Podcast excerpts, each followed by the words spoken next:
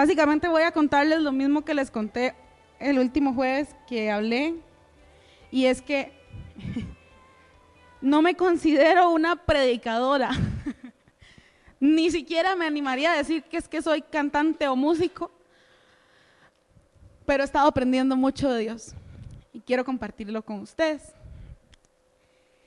Eh, para los que vinieron el martes, saben que les, les contaba que no he salido del libro de Éxodo y de las cosas que yo aprendí ahí y que quiero contarles a ustedes. Así que en esta mañana eh, vamos a estudiar una partecita ahí y yo espero que, yo espero que usted de verdad pueda comprender lo que Dios puso en mi corazón mientras yo leía esa palabra. Entonces, para empezar poniéndolos en contexto, voy a decirles que más o menos en el capítulo 24 del libro de Éxodo, eh, Moisés y los ancianos y el pueblo están cerca del monte Sinaí y ellos suben, ¿de acuerdo? Entonces, por ahí del capítulo 24, ellos van al monte Sinaí, ¿de acuerdo? Entonces, el, el pueblo, ¿verdad? Como Moisés y los ancianos eran los que iban a subir al monte, había prometido, eh, dice Éxodo 24.3 y el 24.7, en los dos dice que haremos todo lo que Jehová ha dicho. O sea, ellos se quedaron ahí abajo y le dijeron a Moisés, haremos todas las palabras que Jehová ha dicho. Y luego dicen en el 7, vuelven a repetir esto y dicen, haremos todo lo que Jehová ha dicho y obedeceremos. ¿De acuerdo? Entonces esa es la historia. El pueblo está ahí y el pueblo dice, sí, yo voy a obedecer todo lo que Jehová ha dicho. ¿De acuerdo? Entonces, como dato algo curioso, podemos decir que Moisés tenía una relación bastante íntima con Dios, ¿cierto? O sea, a ver, del más nuevo al, más viejito, hemos visto todos en Semana Santa, ¿verdad? Este, los diez mandamientos, ¿verdad? Entonces, así imagíneselo usted. Dios y Moisés hablaban, o sea, así como cuando yo hablo con Roy, como cuando hablo con Harry, ellos hablaban constantemente, ¿de acuerdo? Entonces, podemos decir que Moisés tenía una relación con Dios. Estamos todos en la misma página, digamos. Y dice en Éxodo 24, en el versículo 15.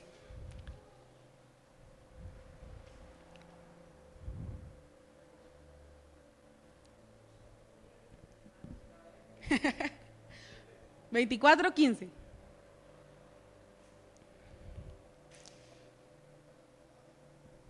¿Estaba o no estaba?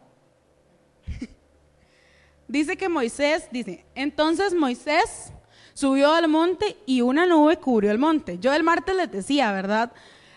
A mí lo que esto me llegó es que yo decía, yo quiero que cuando yo le hable a Dios, todo el mundo vea que allá va Hailey, va hablando con Dios y hay una nube que la va cubriendo.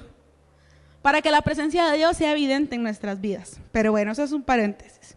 Dice el 16, y la gloria de Jehová reposó sobre el monte Sinaí, y la nube lo cubrió por seis días. Y al séptimo día llamó a Moisés de en medio de la nube. O sea, que a pesar de que Moisés tenía una relación y comunicación constante con Jehová, todavía pasaron seis días hasta que al siete le dijo, ahora sí, venga, ¿de acuerdo? Y dice, y la apariencia de la gloria de Jehová era como un fuego abrasador en la cumbre del monte a los ojos de los hijos de Israel. Y entró Moisés en medio de la nube y subió al monte y estuvo Moisés en el monte 40 días y 40 noches. Después de que entró en la nube. Entonces, 46, 47 días, de acuerdo, que estuvo ahí, full, ¿verdad, Moisés? Solo con Dios. Entonces, mi dato curioso es que ver la gloria de Dios requiere de nuestra constancia. No podemos esperar, ¿verdad? Solamente que tres, cinco días y ya yo quiero ver la gloria de Dios. Y a Moisés le costó 46, 47 estar ahí todo ese tiempo, ¿de acuerdo? Tenían una relación íntima y aún así tuvieron que pasar unos días. Requiere esperar, requiere fe y la fe es sin ver. ¿De acuerdo? Entonces vamos a ver qué es lo que estaba pasando aquí. Ustedes, Roy, ¿se imagina 47 días sin saber nada de Elizabeth? Así que nada más desaparezca sin saber nada porque se desapareció. Qué desesperante, ¿no?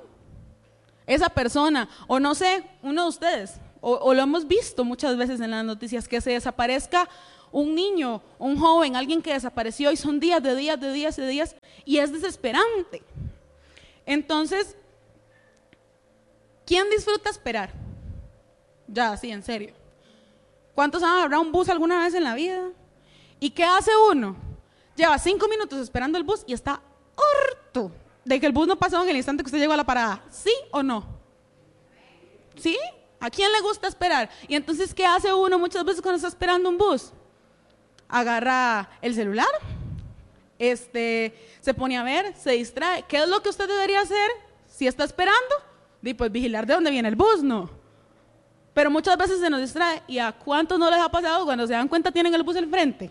Y no se habían dado cuenta que el bus ya llegó, ¿cierto? Y más de una vez, ay, no vi uno aquí, ¿verdad? Que la Claudia Rosales, que está esto, que esto, otro, que está esperando. Y no vi para dónde iba el bus porque yo me distraje. ¿De acuerdo? Entonces, ¿a quién le gusta esperar? Esa es mi pregunta esta mañana.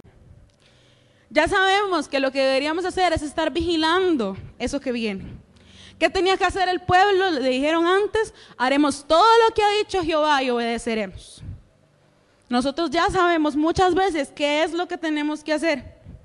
Pero humanamente es natural que nosotros desesperemos y que nosotros nos olvidemos de qué era lo que realmente deberíamos estar haciendo. Entonces yo les pregunto, ¿qué es lo que pasa durante? ¿Qué fue lo que pasó con ese pueblo? ¿Qué, ¿Qué era lo que estaba esperando? Que Moisés subiera al monte Sinaí, hablara con Dios y les trajera palabra.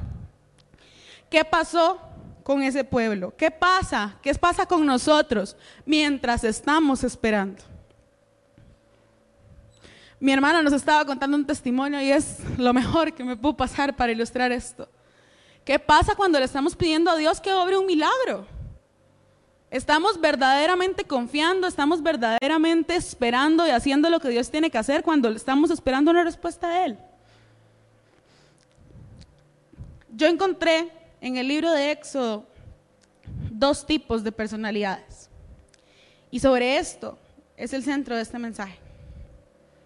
Que es que hay dos tipos de reacción cuando esperamos la respuesta de Dios, la palabra de Dios. Hay un tipo de corazón que no sabe esperar porque no conoce a Dios de manera personal. Y hay un tipo de corazón que lo conoce, que habla con Él y que solamente sabe que es cuestión de esperar seis días y al siete me va a llamar. ¿Qué es lo primero que yo pude notar en el pueblo de Israel? Que conocer a Dios no es saber que Dios existe. No es saber que hay un Dios del que todos hablan. Y dice Éxodo 32, 1. Viendo el pueblo que Moisés tardaba en descender del monte, se acercaron entonces a Aarón y le dijeron, levántate, haznos dioses que vayan delante de nosotros, porque a este Moisés, el varón que nos sacó de la tierra de Egipto, no sabemos qué le haya acontecido. Y yo pregunto, ¿lo sacó Moisés de Egipto? ¿Fue Moisés? ¿O fue Dios? ¿Mm? ¿Y qué estaban diciendo ellos? Como Moisés está tardando, vaya a ver qué le pasó. Vaya a ver qué le pasó. Este ya no vuelve y ahí ya se fue seguramente en esa nube. Y háganos un Dios porque nosotros sin ver no podemos continuar. Ese pueblo estaba viendo en Moisés una figura. Ellos veían a Moisés porque era lo que sus ojos carnales podían determinar que era el que los estaba sacando. Como Moisés desapareció, ellos perdieron el norte, porque ¿qué habían dicho en el 24 cuando él recién subió al monte Sinaí? Vamos a hacer todo lo que Jehová ha dicho y obedeceremos. Pero como Moisés tardó, ellos se desesperaron y ya no sabían qué hacer. Entonces, el primer punto, si usted anota, este es el primer punto. Un corazón que no conoce a Dios es ciego y solo es capaz de ser un seguidor de otros. Entonces, cuidado. Cuidado, usted se deja guiar solamente por lo que dice Yerling, que yo estoy segura que ella está buscando a Dios para lo que salga de su boca y todas sus intenciones sean guiadas por Dios, pero usted también tiene que pesarlo en una balanza. Usted no puede decir que porque se lo dice eh, Yerling o se lo dice un pastor o se lo dice la figura, es santa palabra. Porque la única santa palabra está en la Biblia. Siguiendo. Un corazón que no conoce a Dios se guía por lo físico, por lo visible. ¿Qué sucede? Que la historia continúa y nos dice que Aarón escucha al pueblo y lo complace. ¿De acuerdo?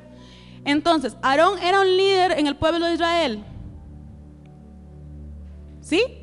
Aarón era un líder en el pueblo de Israel. ¿De acuerdo? Entonces, ¿quién se quedó con el pueblo? Aarón. ¿Y qué les dijo?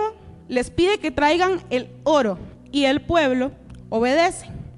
Entonces, segundo punto, un corazón que no conoce a Dios personalmente no distingue entre la voz de Dios y otras voces. Cuidado. Harry, recuerda que le pasé unas... El que dice de no ser.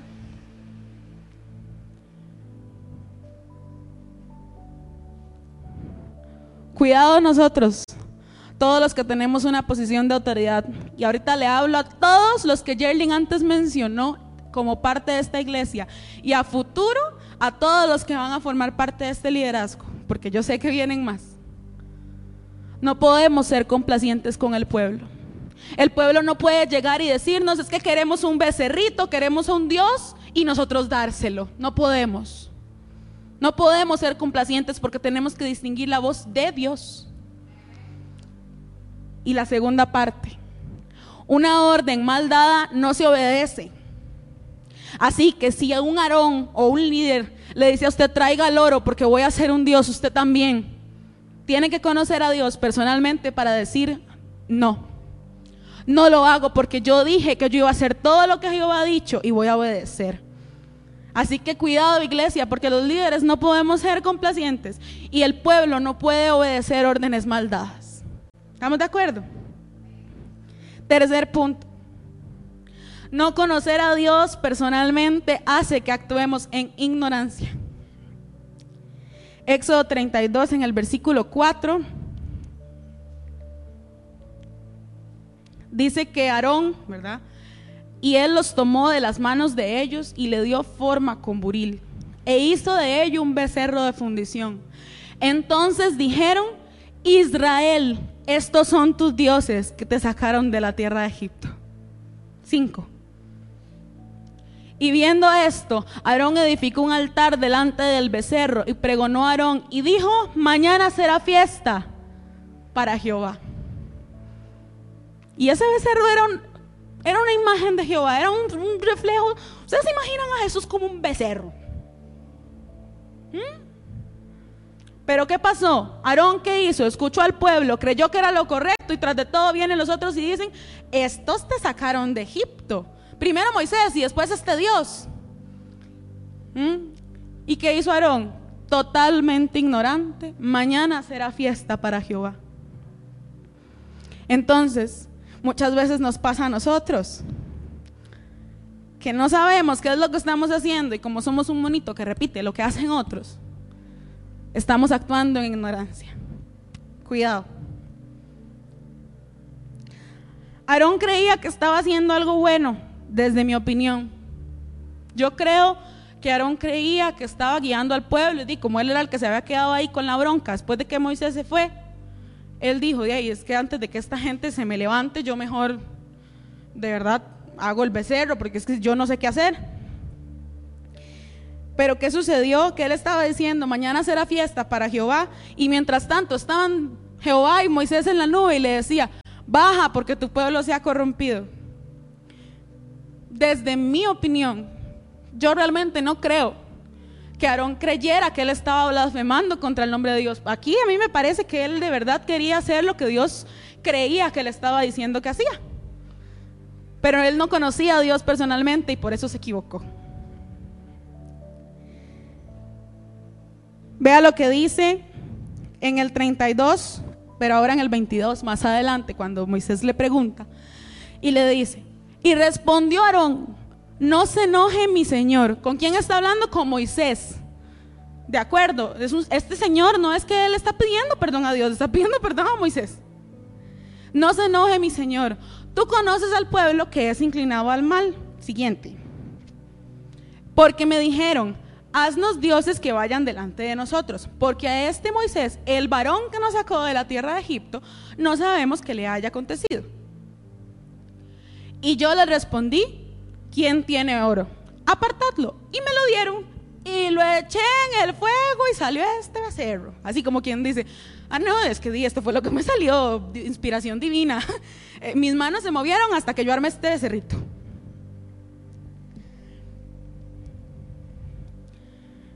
Yo creo verdaderamente que Aarón no necesariamente tenía una mala intención en su corazón. Él creía que eso era lo que le salió. Y él dice, y salió este becerro. Desde que ellos vinieron, me dijeron, yo hice. Pero saben, esto me, me cuestionó mucho a mí. Y yo solo quiero compartirles lo que esto me cuestionó porque muchas veces nosotros podemos hasta servir en ignorancia.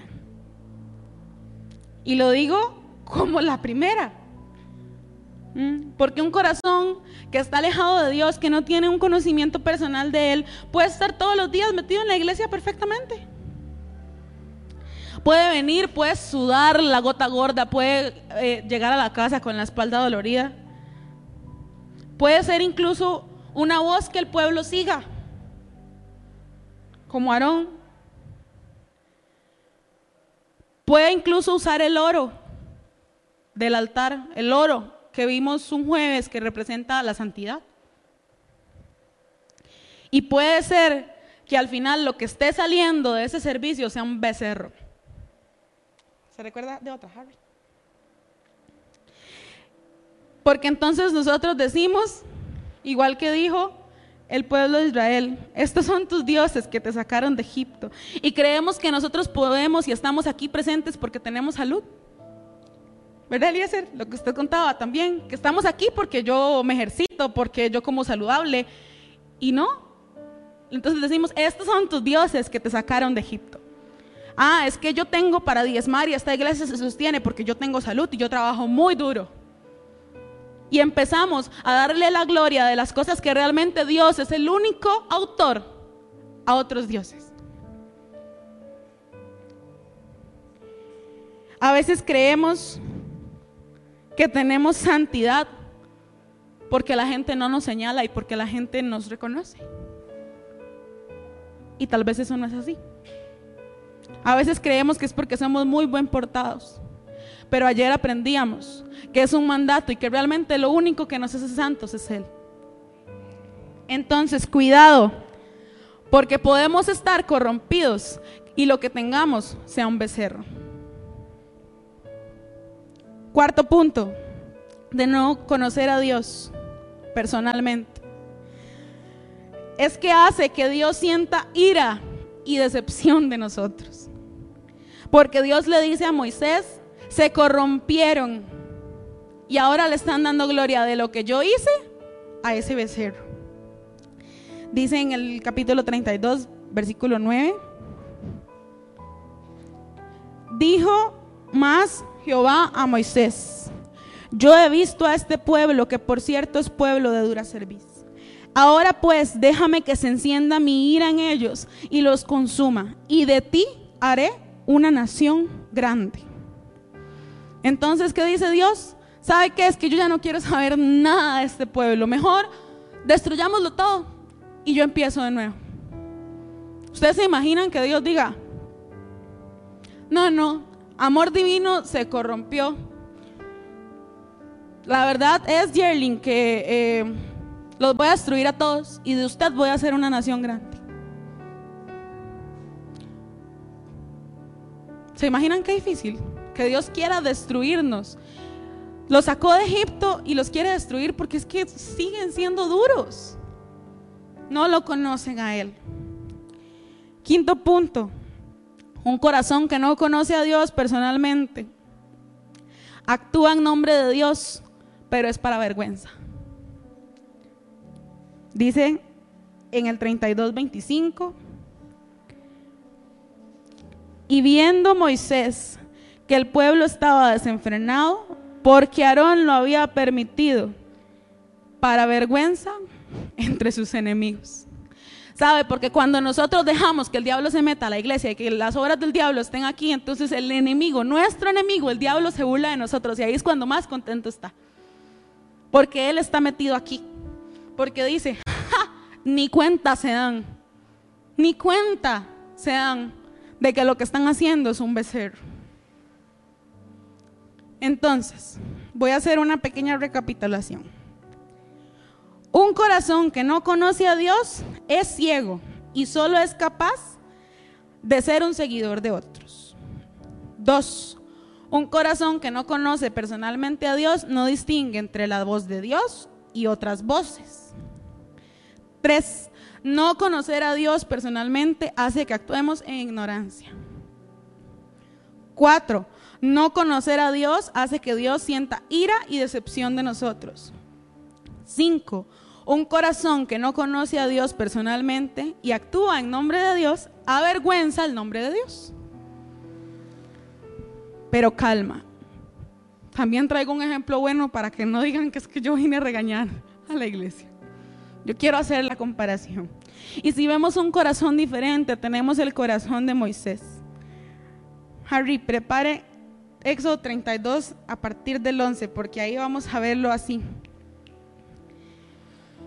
Dice que tenemos a Moisés, que demostró tener, después de que Dios le dijo que iba a ser una nación grande solo de él, un corazón muy parecido al de Jesús que vendría después de él, porque eh, Moisés fue e intercedió por ellos y le dijo, no Señor, ¿por qué los vas a sacar de Egipto para venir, traerlos aquí, destruirlos? ¿Qué va a hacer Egipto? ¿Qué va a decir? Que los sacaste para venir y matarlos. Y lo mismo decía Jesús, ¿cierto? Y ayer también lo vimos, los que, los que vinieron a, la conferencia saben que ayer lo mencionamos y decía, Padre, perdónalos porque no saben lo que hacen. Moisés también fue, intercedió en ese corazón. Entonces podemos decir que el corazón de Moisés realmente conocía la voluntad de Dios. Y dice que Moisés pudo decir, sí, sí, Señor, ¿sabe qué? Este, destruya a toda esa gente y siga trabajando conmigo porque yo sí soy bueno. Pero ese no era el corazón de Moisés.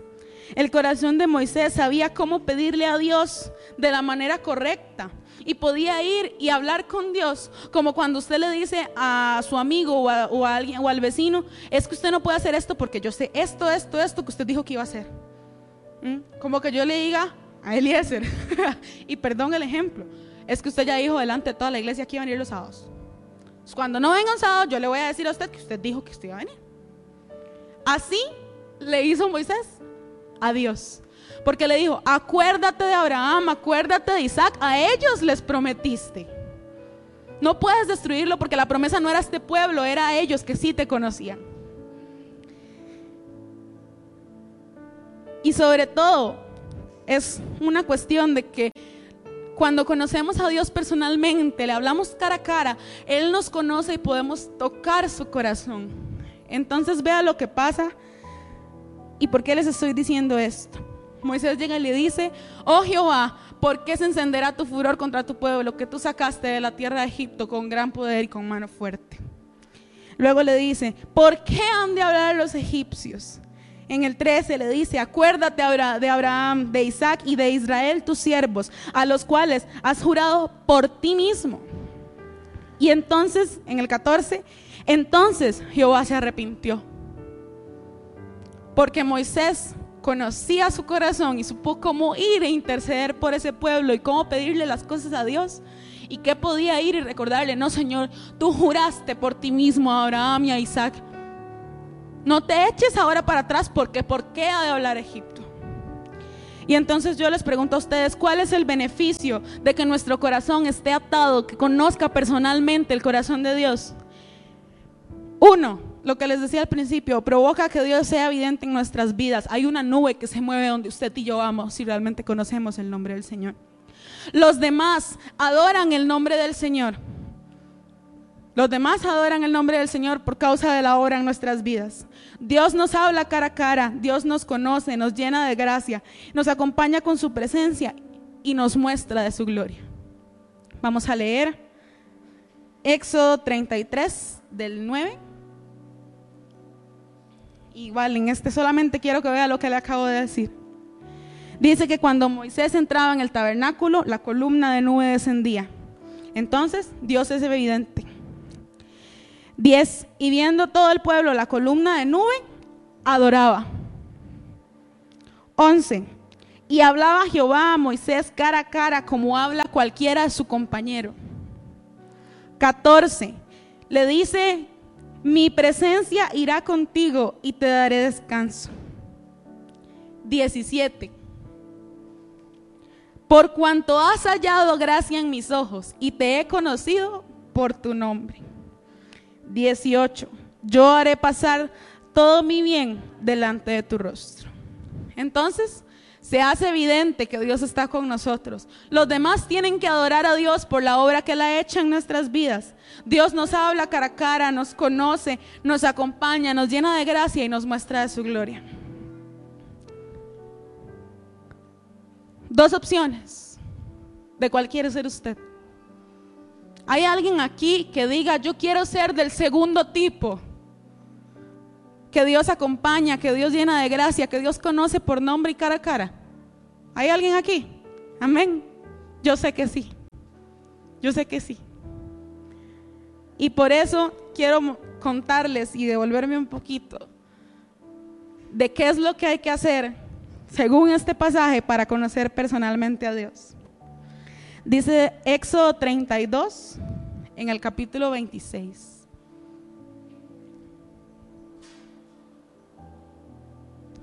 Dice que Dios le dijo, baja porque tu pueblo se ha corrompido.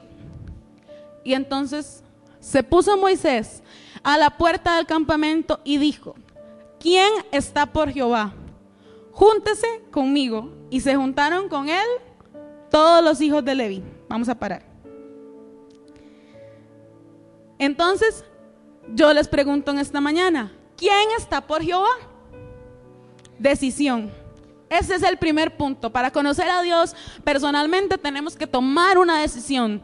Tenemos que preguntarnos a nosotros mismos, ¿por quién estoy? ¿Yo quiero desobedecer o yo realmente quiero obedecer? 27.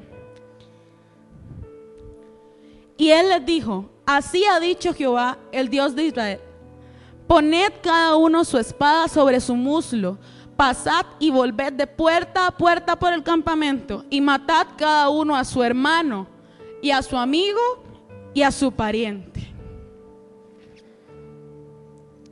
Dice eh, Google que la espada representa un símbolo de fuerza, de poder y de autoridad. Y le dice que se la pongan en el muslo y vayan a matar a los que le caen mal y a los que no quieren. A su hermano, a su amigo y a su pariente. Entonces, para conocer a Dios personalmente hay que sacrificar lo que amamos, lo que nos gusta. Es un sacrificio. Entonces, decidir y sacrificar. Y dice 28. Y los hijos de Leví lo hicieron conforme al dicho de Moisés y cayeron del pueblo en aquel día como tres mil hombres. 29. Entonces Moisés dijo, hoy os habéis consagrado a Jehová, pues cada uno se ha consagrado en su hijo y en su hermano, para que él dé bendición hoy sobre vosotros. ¿Cómo conocer a Dios personalmente? En obediencia. En obediencia porque es cuando Él te dice, me vas a entregar esto. Y agarramos fuerza, poder y autoridad y lo hacemos. El resultado de la consagración es la obediencia. Recuerda el último, Harry, please.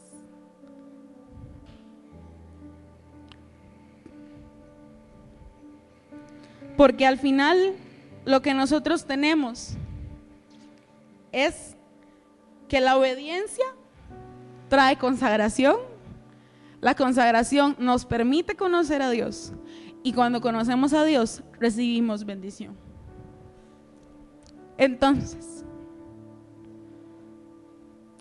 recuerde, que un corazón que no conoce a Dios es ciego, sigue a otros.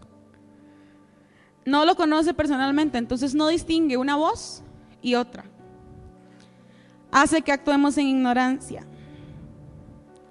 Hace que Dios sienta ira y decepción de nosotros. Avergüenza el nombre del Señor cuando actuamos en Él y realmente no lo conocemos. Pero un corazón que conoce a Dios lo lleva evidentemente como un estandarte. Hace que otros quieran adorar, que Dios nos hable cara a cara, que nos conozca, que nos llene de gracia.